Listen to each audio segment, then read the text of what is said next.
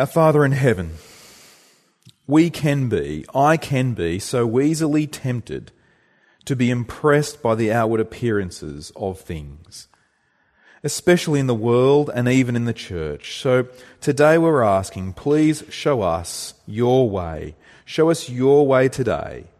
In the powerful name of Jesus we pray. Amen. Amen.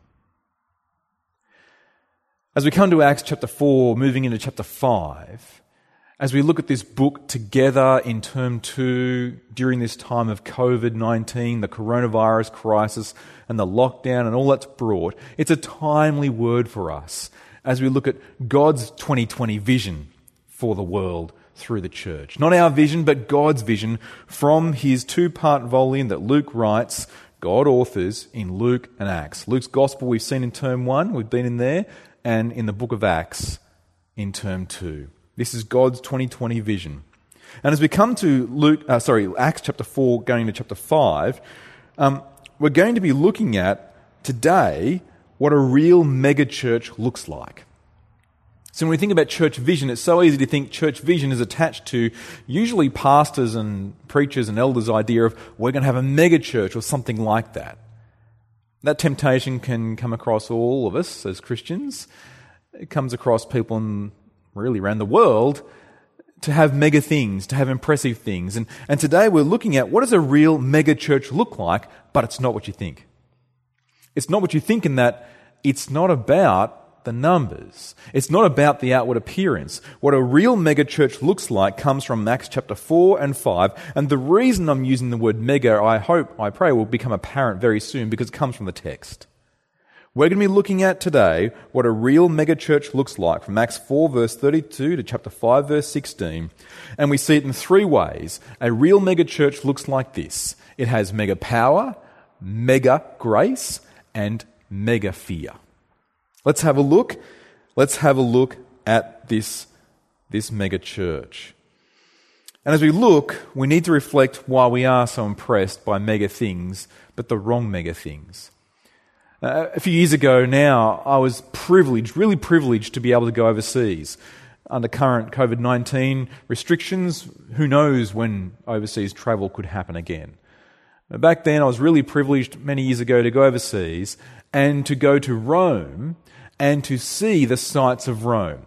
And the one that stands out for me, and probably for you if you're thinking sights of Rome, of course, in terms of impressive sights, is the Colosseum. I remember seeing the Colosseum for the first time. It's like if you've seen the Gladiator movie, and if you haven't been able to go across to Rome, get the Gladiator movie, the, or get some pictures on Google, and, and go and see the Colosseum. See it from a distance. When you see it from a distance, when you see it from the first time, it is impressive. And the word Colosseum is related to the other word Colossus. It's big, right? It's meant to be impressive. It's made to be mega. And when you see it, it's meant to make you wonder. But when you go into the Colosseum, perspective changes.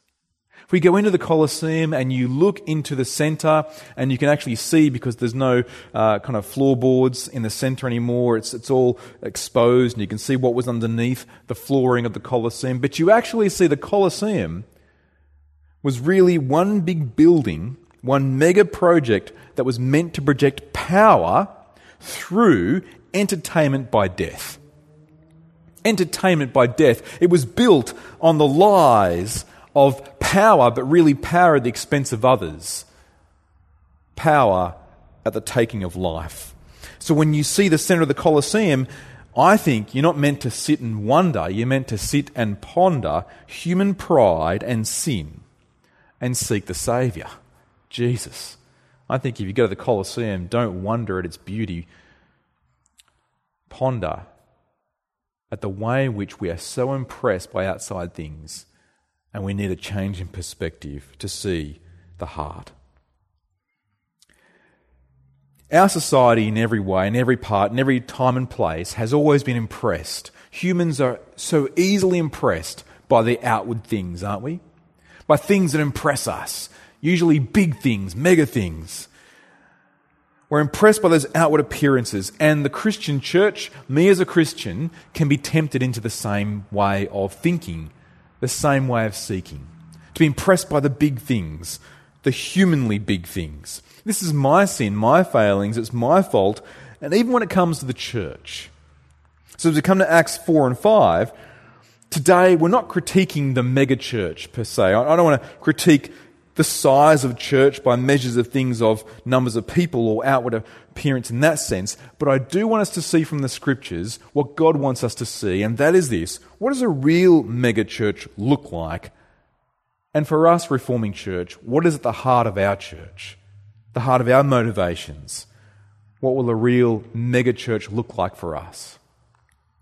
And we see in three things it is that mega power, mega grace, and mega fear. And it starts with mega power. In, chapter 4, verse 33, we see here in the start of this episode, in 433, Acts 433, that there is this power given through particular people by God, through those particular people that are called apostles. Uh, the Greek word apostolos means sent one, these particular sent ones who are sent from Jesus. Now, remember, what are the qualifications for being an apostle? In the book of Acts, we're given those qualifications, and this is why we don't have apostles today. We don't have apostles like these apostles with the same power today. You see, in Acts 1, you can go back and listen to that sermon, but it's even easier. Go back and read Acts chapter 1, and you can see to be an apostle, to qualify, you had to have been picked by Jesus. You had to have been with Jesus in his three year ministry from the baptism of John to the ascension of Jesus. And you had to have been an eyewitness of the resurrection of Jesus, um, which is why the apostle Paul, who gets to be called an apostle, says, hey, I wasn't numbered among the twelve, he says. In fact, I was untimely born. He was added later by Jesus. Uh, Paul writes that in 1 Corinthians 15, verse 8. So, so we see the apostles are a select group in the book of Acts. In the book of Acts, when you see the people of God, you see the apostles who are disciples, but they're the apostles particularly.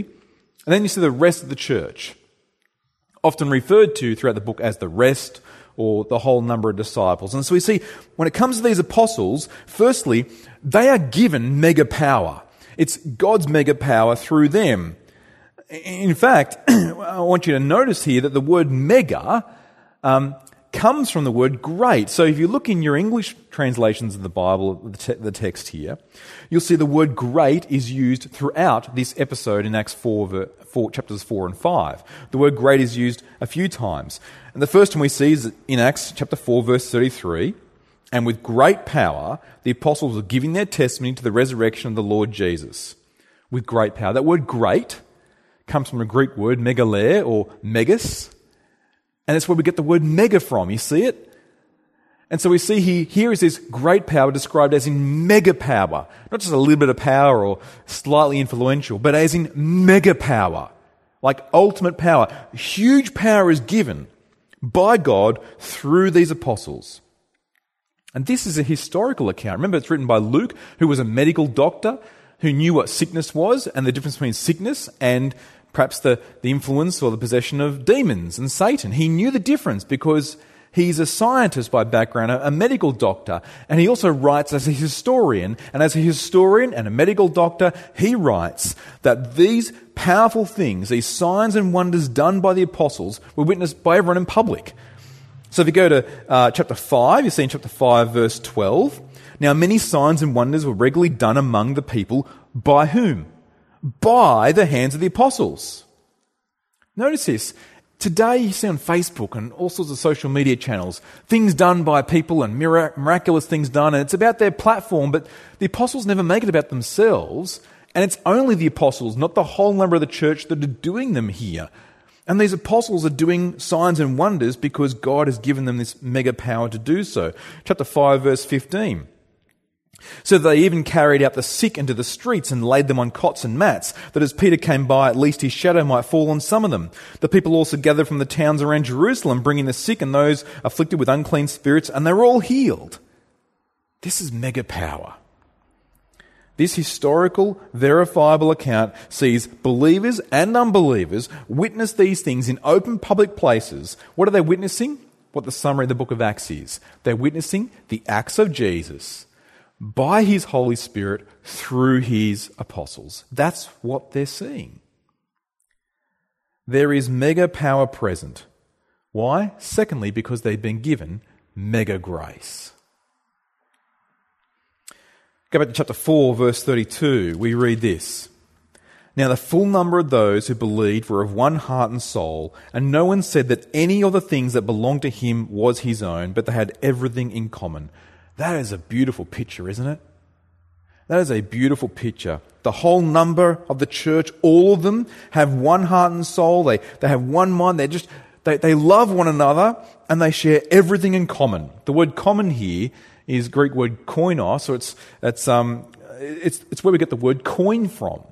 Your coin, your, your sharing in common, your fellowship, this is what they share in. So that whilst the apostles were given by the Holy Spirit this power, it's the whole church, all of the church, all of the disciples were given grace by God's Spirit, by the Holy Spirit Himself, grace to live spirit filled lives to serve others. We read in chapter 4, verse 33, the second part of verse 33 following. We see that great grace was upon them all. See that word great, that word mega again, great grace. Verse 34, there was not a needy person among them, for as many were owners of lands or houses, sold them and brought the proceeds of what was sold, and laid at the apostles' feet, and it was distributed as any had need see throughout here this mega grace, this great grace. This mega grace so shapes the church. They have spirit filled unity because of the mega grace of God, and then they had this spirit filled sharing with others. There was not a single person in need among them. Reforming church, could this be at the heart of our church? Our elders pray so the leaders of our church, the small group leaders and ministry team leaders, we pray so. And this would be at the heart of our church. And so far, as far as we've seen, our elders and our, our leadership team, we've seen that this is true of our church in some ways. Not to boast, but we actually see as people are in need, there is sharing. But if we're unaware of your need, particularly at this time of distancing. It's hard. We want to work hard at keeping in communication, which we're doing the best we can. Our small group leaders caring for our small groups. Maybe you're not in a small group. Maybe you have needs that we don't know. Can I encourage you? Let us know. Email. It's so easy. Email quietly, confidentially. Elders at reforming.org.au. You can find our contact details on our website, reformingchurchbendigo.org.au. Let us know so that you won't be in need. Well, this mega grace that is given to the church gets us to meet then this person in the book of Acts. For the first time, we see this person, in fact, throughout the book of Acts, but we meet him for the first time. Meet Barnabas. Meet Barnabas. Verse 36, chapter 4, verse 36. Thus Joseph, who was also called by the apostles, by the apostles Barnabas, which means son of encouragement, a Levite, a native of Cyprus, sold a field that belonged to him and brought the money and laid it at the apostles' feet. You see, when you meet Barnabas, of course, everyone knew him as Joseph, right? That, that's his original name, pretty common name. It's like being called, you know, in Australia, Bruce, or at least in the 80s, being called Bruce. Um, perhaps more common to be called something else, I guess, these days, but Joseph's a common name. But when you really get to know Joseph, this Joseph here in Acts 4, really get to know him, you know him as Barnabas, which means son of encouragement. It's like people are saying, you know that Barnabas, or that Joseph, that Barnabas, he's a real son of encouragement, you know? What a son of encouragement he is. It's his nickname, son of encouragement. And he gets that nickname because his character is of that. I mean, when you look at Barnabas again and again throughout the book of Acts, this is what you see. You, you, see that this is Barnabas, the same Barnabas that when Paul gets converted, no one wants to hang out with the apostle Paul when he gets converted. No one, because he was a persecutor of the church. He was a religious terrorist against Christians.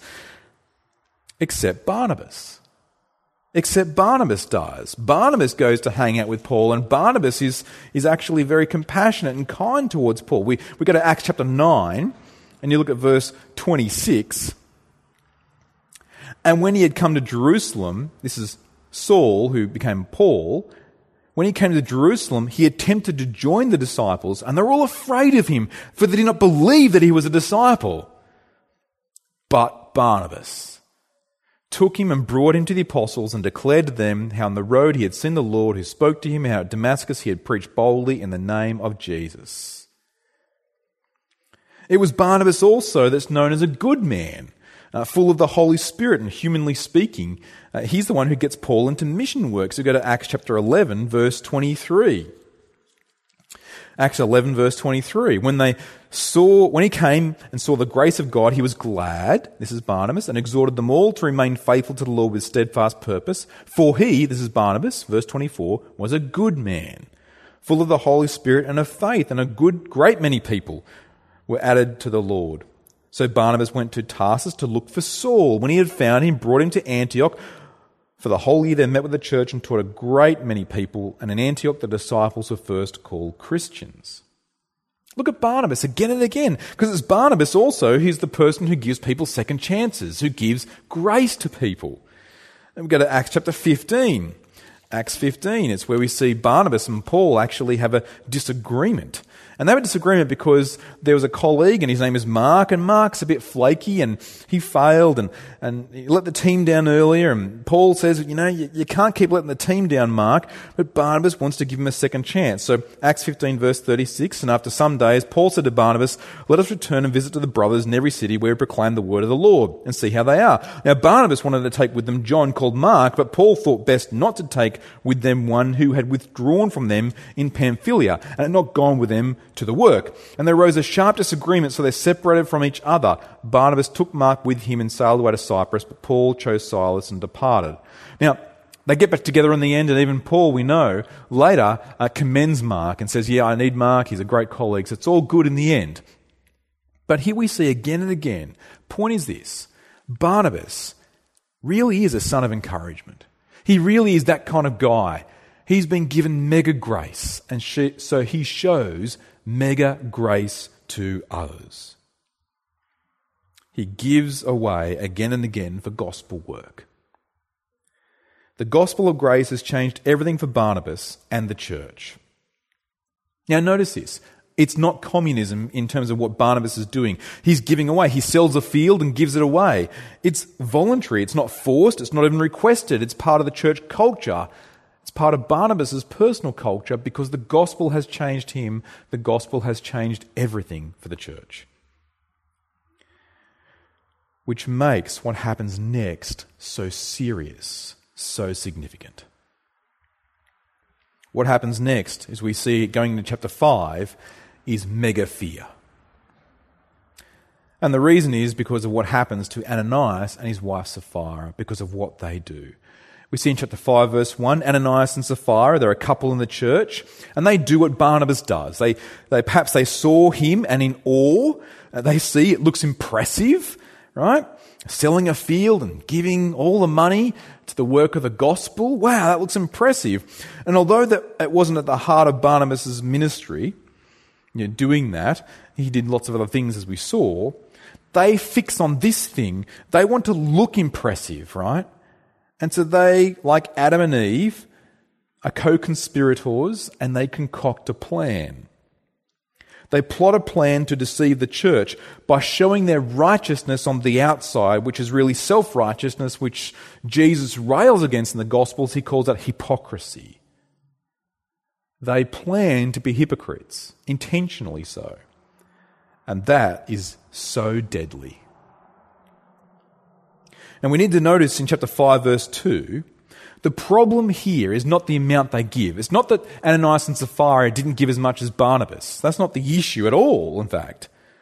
The problem is they claimed, when they look at Barnabas, he sells a field and gives it all. They said, Yeah, we sold the field, and this is all the money that field cost.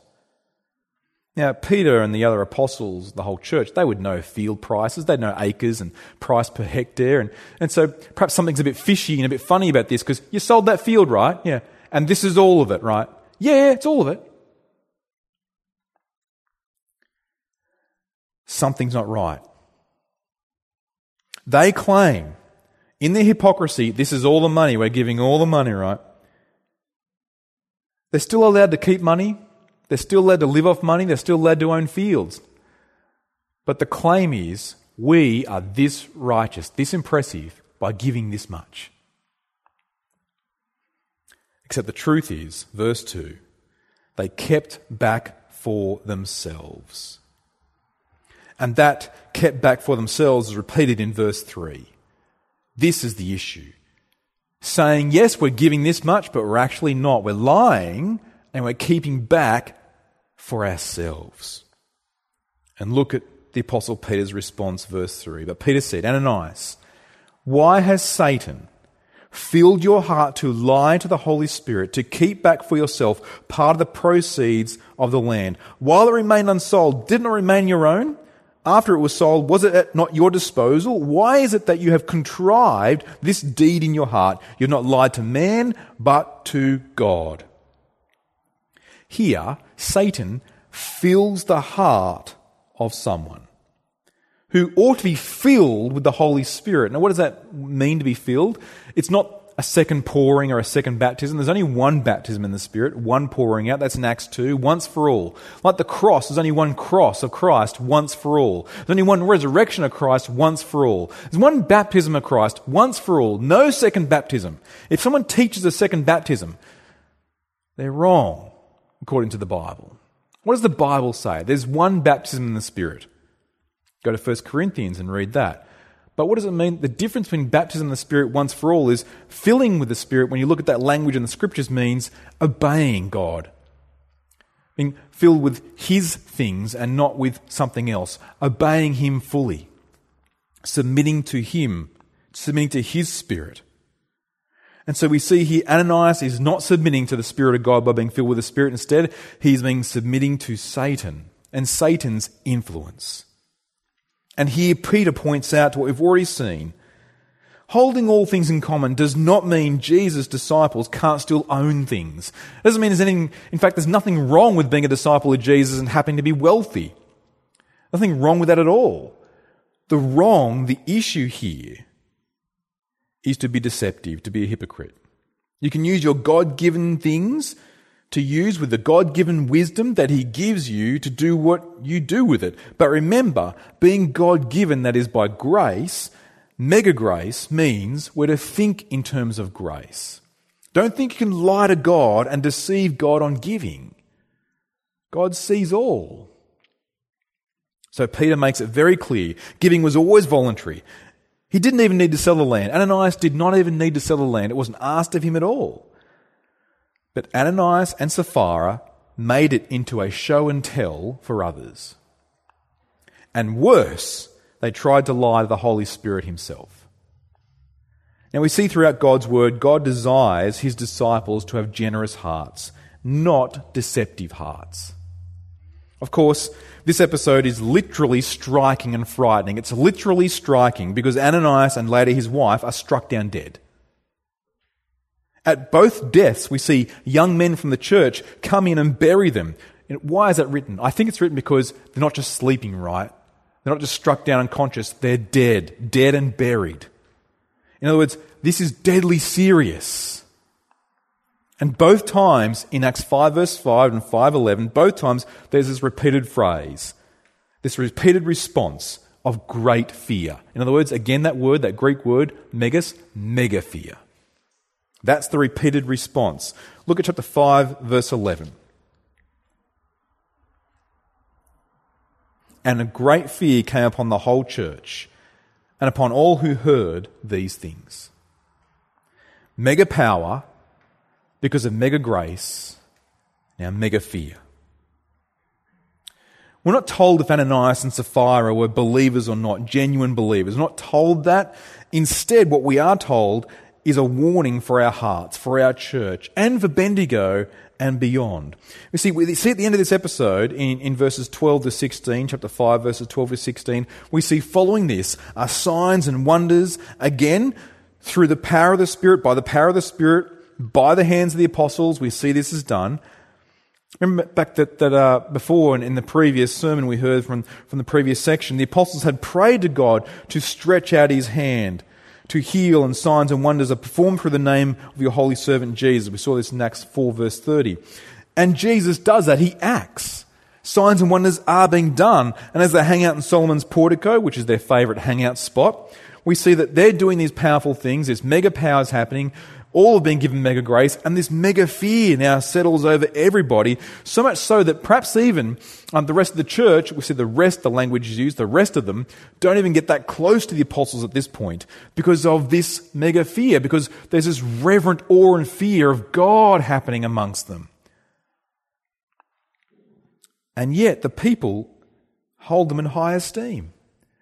So they're not fearful running away fear, they're fearful and looking because they've seen not impressive things in buildings, not impressive things in terms of numbers. What are they seeing? An impressive God at work. This is the result of God giving mega power, mega grace, and mega fear.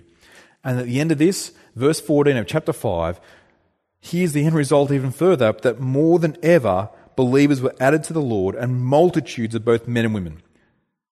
This does not turn people away. In fact, a fear of God is compelling. A fear of God amongst a community of believers, the church, is compelling to those outside.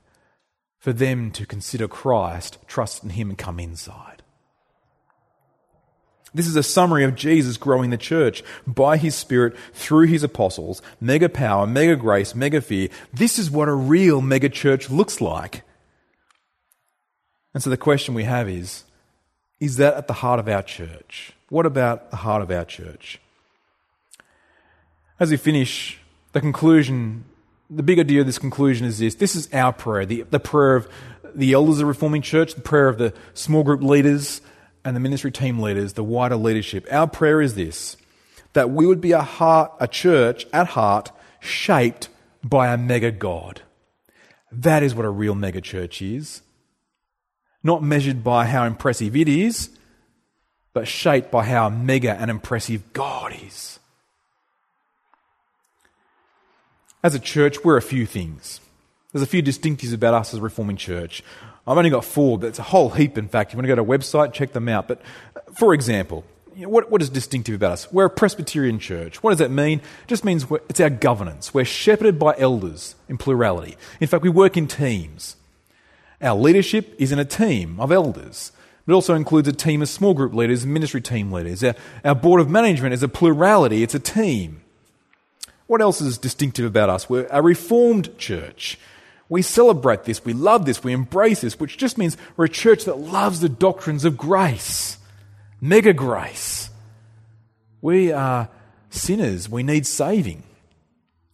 God gives all the grace. We can't do anything about our salvation. He gives all grace, which means He gets all the glory.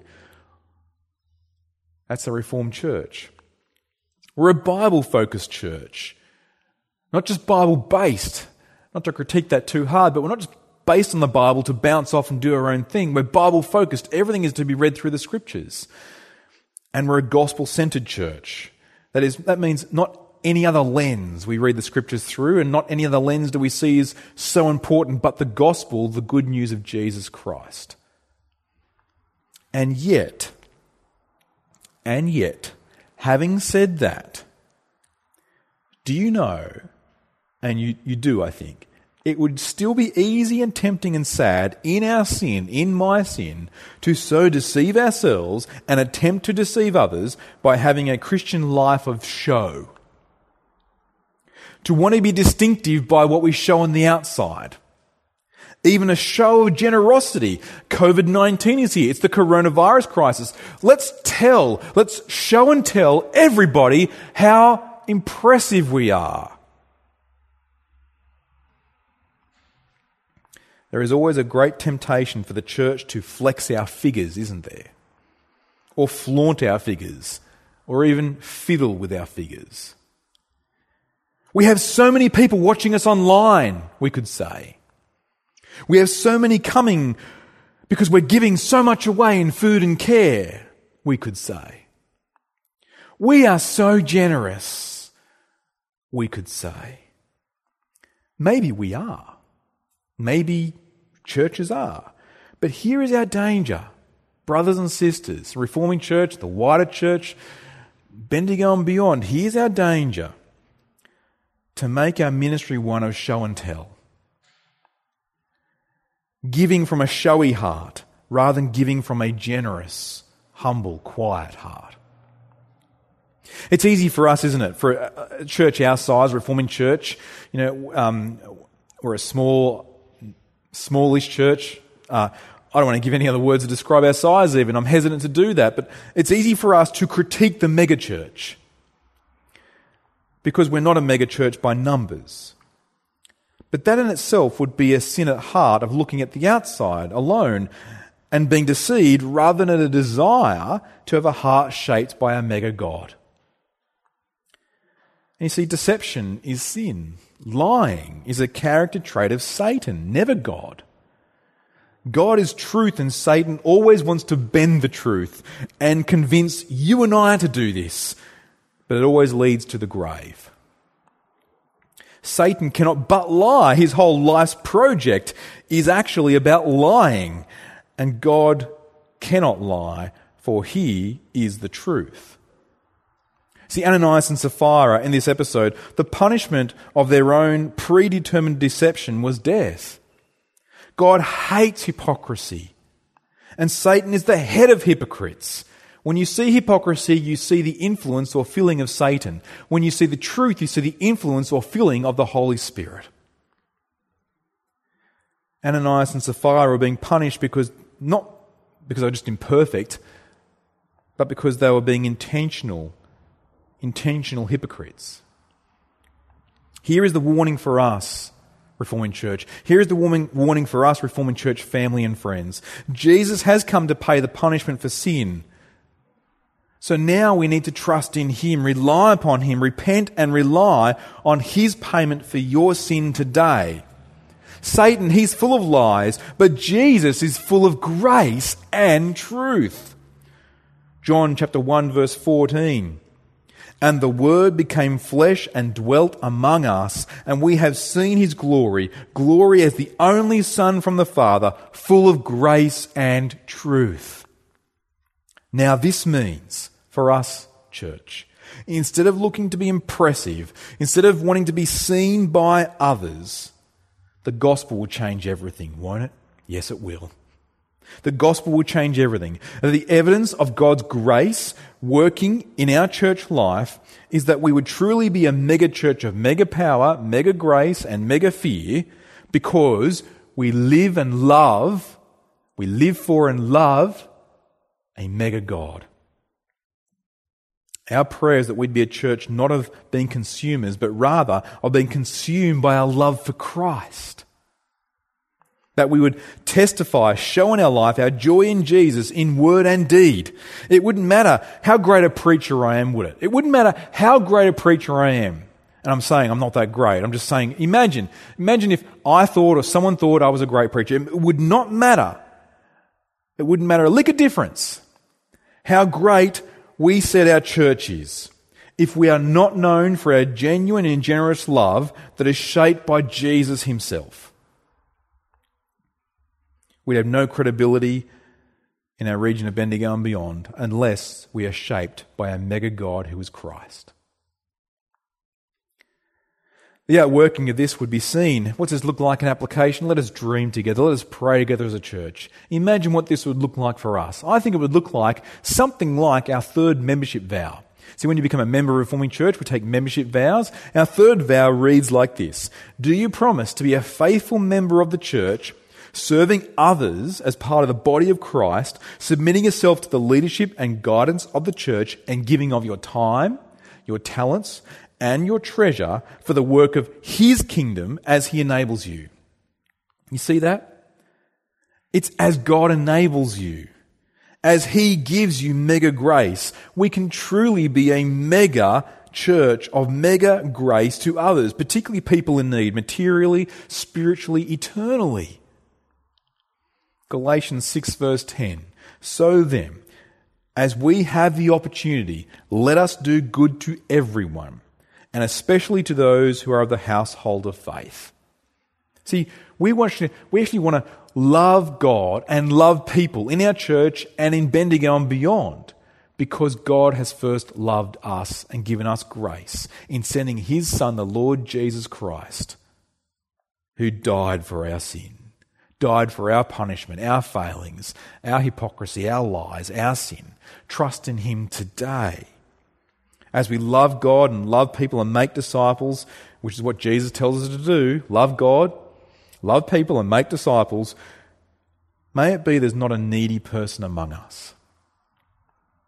Not as a metric or measure of our strategy, but because of our humble and quiet generosity. There isn't a set amount of Christians that we're to give through the local church. The only measure is this joyful generosity in Jesus. This is a picture of God's people then and a picture of God's people now. And as part of Reforming Church, with all our failings, with all our sins, you know what? I am forever thankful. I will always be thankful, grateful to God for your generosity, Reforming Church. I'm not going to boast too much in you. The Apostle Paul says often he boasts in others in the church. I boast a little bit because we boast, of course, in the Lord Jesus Christ. But just for a moment, we can be grateful to God, thankful to God when we see generosity in the church because that is the way God has designed it. A church that is generous with joy in Jesus, in, in, in participating and fellowshipping with, being in common with God's saving work on earth as God saves people, a church that does that is part of His work in making a new alternative community to the world. We will pray that our church life is about making disciples, is about loving people in mutual care, and is about loving people in the mission of God by proclaiming, teaching, preaching the gospel. Which means we won't be like the world, because the world doesn't need us to be like the world, the world needs us to be like Jesus. We will be like Him, our mega God. We will be like Christ our Lord. Let's pray, we will. Let's pray. Our God and Father, you have shown us Jesus. For Jesus is the shape of generosity, because Jesus is the person of God's grace. And so, God, we thank you for Jesus. Thank you that Jesus paid the punishment for our sin. Thank you that Jesus is the picture of our generosity. And we're praying now, we're asking that we would be generous in truth, in grace, in the gospel. Generous that there would be no one in need among us. That we wouldn't be hypocrites, but that we'd be filled by the Holy Spirit. Going to our needy world so that others can know salvation in Jesus' name too. For we ask this in the mega powerful name of Jesus Christ. Amen.